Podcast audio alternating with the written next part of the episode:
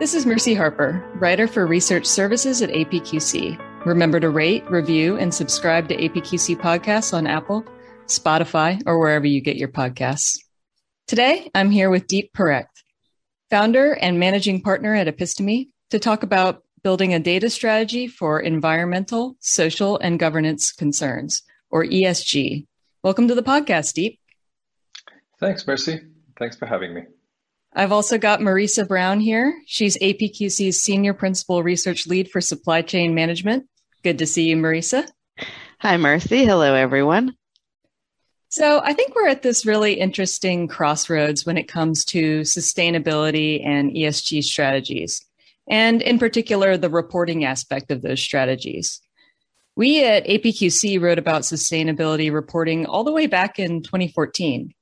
But back then, I think a lot of organizations kind of felt like they were getting in line for a roller coaster.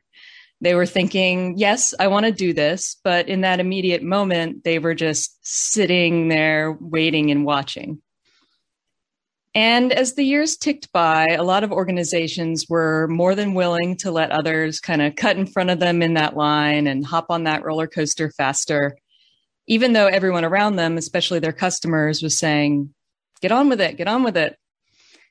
But now we're really reaching that tipping point where organizations need to strap in and take this journey. And for a lot of folks, I think the most terrifying thing about hopping on that ESG roller coaster, if you will, is the data piece. There's so much data and so many different kinds of data to consider and combine that with all the jargon around ESG and all the different standards and regulations from com- that are coming from like so many different directions. It's just really overwhelming. And that's why I'm so happy to have you on Deep to help demystify this stuff for folks. But first, could you tell us a little bit about yourself and your journey with sustainability? Um, so, first of all, so I've led a bit of an unconventional life, a uh, bit of a corporate vagabond life, if you will. Um, originally from Bombay in India, moved to the US when I was 18, did college at the University of Wisconsin, engineering background. Uh, went to New York City, got a job at Unilever in supply chain, did my master's while I was there in operations management, and then left uh, to join Ernst & Young. So went through the whole consulting bit, uh, moved to the dot com gig for a while, raised a bunch of money, started a SaaS company when it was not called SaaS at the time, and uh, did a variety of things. In in any case, ended up in um, in a in a career in consulting in operations consulting. Um, which uh, I founded my own business and brought on a couple partners on board, uh, which uh, led us to expand through Latin America, and we were consulting in the Americas uh, in operations. And then um, at some point, I had a daughter and thought I can't do this sustainably. So I had to quit and uh, sold my shares to the other partners and moved to Switzerland to do a PhD in business model innovation and reconfiguration. Um, that led me to do work with a variety of companies in Europe uh, on their strategies and their business models. And um, actually, long story short, while I was doing that uh, in around 2014 15, uh, I used Unilever as a case study for, to study their business model. The collateral knowledge I gained from this was actually that um, their business model was 100% intertwined with their sustainability model. It was basically one and the same thing. Um, and that's what stimulated me to start down this road thinking, wow, this is incredible. I didn't think this was possible. I thought sort of corporate strategy and and sustainability were sort of two different things, and then you layer one on top of the other, but it was completely integrated. And that's actually what drove me to be in this area um, in a in a just in a just completely dived in basically. That's so interesting. So, do you mind starting us off here with the basics of ESG data talk maybe a little bit about the main types of metrics that organizations need to consider for ESG reporting? Sure. So um, let's look at this in a couple of dimensions, right? So one is the company reported information, and this is the metrics per se, right? And so um, this this comes in in two varieties. One is the is the voluntary disclosure that's aligned to ESG reporting frameworks, like like the usage of energy, efficiency, water usage, uh, you know, those kinds of things. Um, and then there's information that's not aligned with ESG reporting frameworks, like, for example, community development, education benefits for employees, community support, uh, which which obviously varies a lot in terms of format, content, uh, context, and meaning. Uh, so those are the two things. Then there's, of course, there's corporate governance disclosures like the board members, political activity, uh, race and gender statistics. Um, but again, this is slew of data that are voluntary and not mandated, right? So there's a lot of variability around how people report these things. And then as a as a second uh, prong of this, there's this whole area around risk management, right? Which is very sparsely quantified, much less reported at best, and and and far from standardization. Okay, and and and this includes things like your product risk, for example, end of life, or in life risks. For for example, think about your uh, exploding batteries, right? Um, then there's macro risks, things like corruption, things like water stress. Uh, there's regulatory risk, which is around things like your greenhouse gas reporting. And then there's events risks, like spillage, toxic gas emissions, those kinds of things, which you don't expect to happen, but often do, right? And so the first is pretty straightforward, right? The the the stuff that that that company reported, because this is sort of happening already, and this is just an extension of the list of things that they need to report on. But but the but the second is much more difficult, and uh, not not very well understood yet. That is a lot of uh, pieces of data all over the place. Um, so you had this really interesting idea in your paper, and we'll we'll link that in the description um, if mm-hmm. that's okay. But you were speaking about how this data lives all over the place. So there's this idea that we need to modularize how we gather it. So how do you do that? So um, if if if we take one step back, right? So before modularizing data gathering reporting, you you actually have to make sure that your processes actually produce this data right? And they can only do so by actually performing the actions necessary to be able to enable the data to even exist. So, for example, you know, you can't report on supplier labor practices unless you actually embed that activity of looking at supplier labor practices into your source to pay process, right? And so that's that has to, you know, that's that's a start. And then the key to the modularization question is really um, embedding these activities and metrics into the core processes and the enabling and governing processes at your sort of L3 to L7 levels in your APQC methodology. That's really where the nuggets lie because it's not done at that high corporate strategic level. It's really needed at that very um, uh, it's at that very granular level uh, because otherwise what you're reporting is is is probably not close to reality yeah? Um, you don't need specific tools or processes for the reporting because honestly reporting is reporting. It's a question of capturing data through the processes that you that you implement and that you uh, that you perform as a you know as a as a business. So there's a whole set of corporate capabilities that also needs to be created around risk management and risk related reporting. Today, when you have a procurement professional who is doing procurement, rarely do they think about supplier risk. They may have contingency plans that we have X supplier and Y supplier, you know, in two different locations in play in case like one burns down or, or what have you.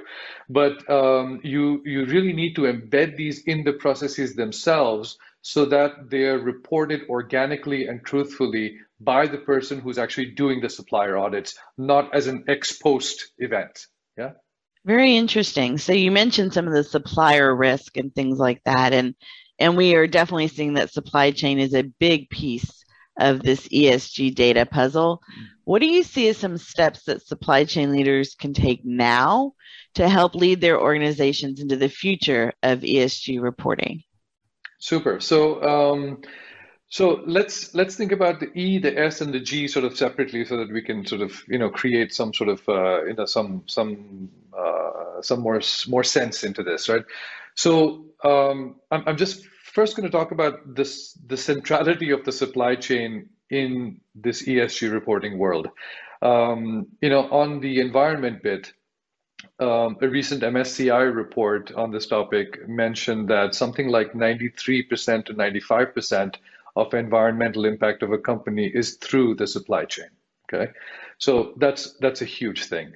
Um, on the on the social part, according to the U.S. Department of Labor statistics and ILO, um, something like 37 to 40 percent of the global workforce is employed in jobs related to supply chain activity.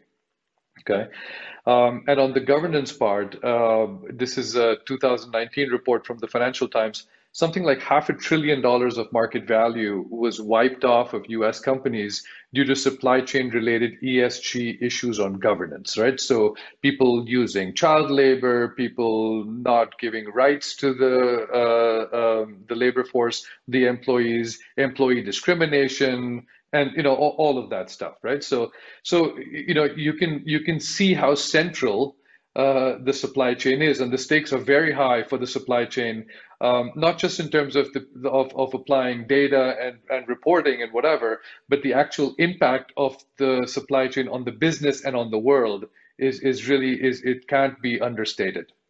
Okay, so so that said, um, and and I hope I'm not scaring off the listeners at this point, but uh, in in in in terms of immediate action for supply chain leaders, I'm going to split it up into the uh, the five key components of your supply chain: plan, source, make, uh, make, deliver, and return. Um, on the plan side, you need to run your supply chain optimization models, including your suppliers and customers, because you are now um, uh, liable for uh, reporting on the emissions, uh, both at the supplier side and at the customer side. Okay, so you need to you need to include the extended supply chain into the mix when you're doing your supply chain optimization.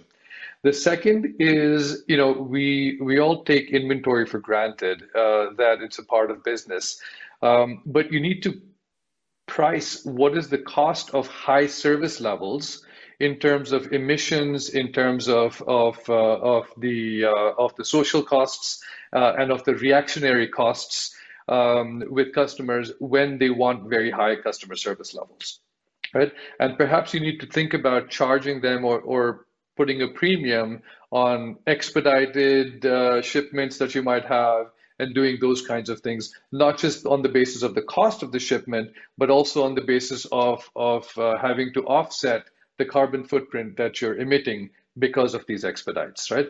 Third thing on plan is to start calculating your cost of poor demand planning okay, uh, because of the bullwhips, because of the high error being accounted in terms of business waste, in terms of unsaleable inventory, resource mismanagement, and supply disruptions.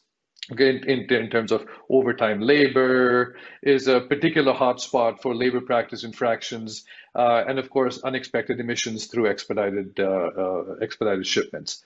On the source part, um, supply management needs to encompass, you know, detailed audits of your vendor, not in terms of just quality, but also labor contracts, and and to to make sure that labor practices are being followed, the pay scales are are legitimate and they're fair for the geography that it's in, okay, uh, and for the prosperity of the community around that. Um, and in fact, uh, you know, companies like Starbucks are doing a great job on sourcing of the of the coffee beans. They have a program called Cafe uh, I, I, forget what the acronym stands for exactly, but it's about the equitable payment and treatment of labor and farmers uh, as a part of their ecosystem. Um, need to make sure that the suppliers are using the right energy profiles to meet your supply needs and that the materials that they procure are conformable to the standards in terms of renewables and in terms of other certifications that they might be that they might need. Um, on make, this is a big area, but frankly, a lot of the environmental factors like water cess pollution, effluent treatment, already being accounted for through things like world-class manufacturing, world-class management, and your SHEQ, right? So your safety, health, environment, quality. So those are those are a lot of that work is already being done, and it's being done well, in fact, right? Um, some of the bigger gaps are around the social factors around production operations um, uh, things like employee education, upskilling, uh, as well as creation of employment opportunities for the people in the community, right? Um, a big one here is contract manufacturing because this is typically a blind spot for most companies because it's outside their four walls, right? But but when you think of uh, when you know a large retailer um, requires you to send more of your product than expected, first thing you do is to contract the manuf- you know, the contract manufacturer, and you don't know what labor conditions those folks are hiring people on the basis of.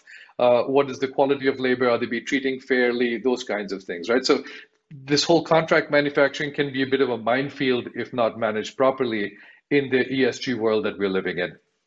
On the deliver side, of course, warehousing and distribution, uh, you know, have are, are big environmental weights here, um, but also need to pay attention to your third-party logistics folks or your freight forwarders that you use who are not the preferred partners that you're going to, because the smaller guys are more susceptible to um, not using, you know, the the the, the high quality um, uh, trucks uh, or they might be you know high emitters they might be poor labor uh, contractors uh, and, and things like that. So those are those are some hotspots. Um, the you know big areas are also around cold chain. Uh, so if you can somehow um, instigate your R&D folks to make products that don't require quite as cold storage as you as you need.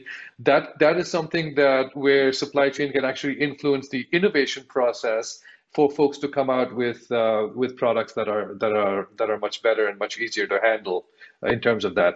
Lastly, um, uh, I I will just say that I think the role of returns has never been more important than today in terms of recycling and waste management this has frankly always been treated like a bit of like a stepchild of distribution and uh, logistics, but it does definitely need to be encompassed into the whole value chain.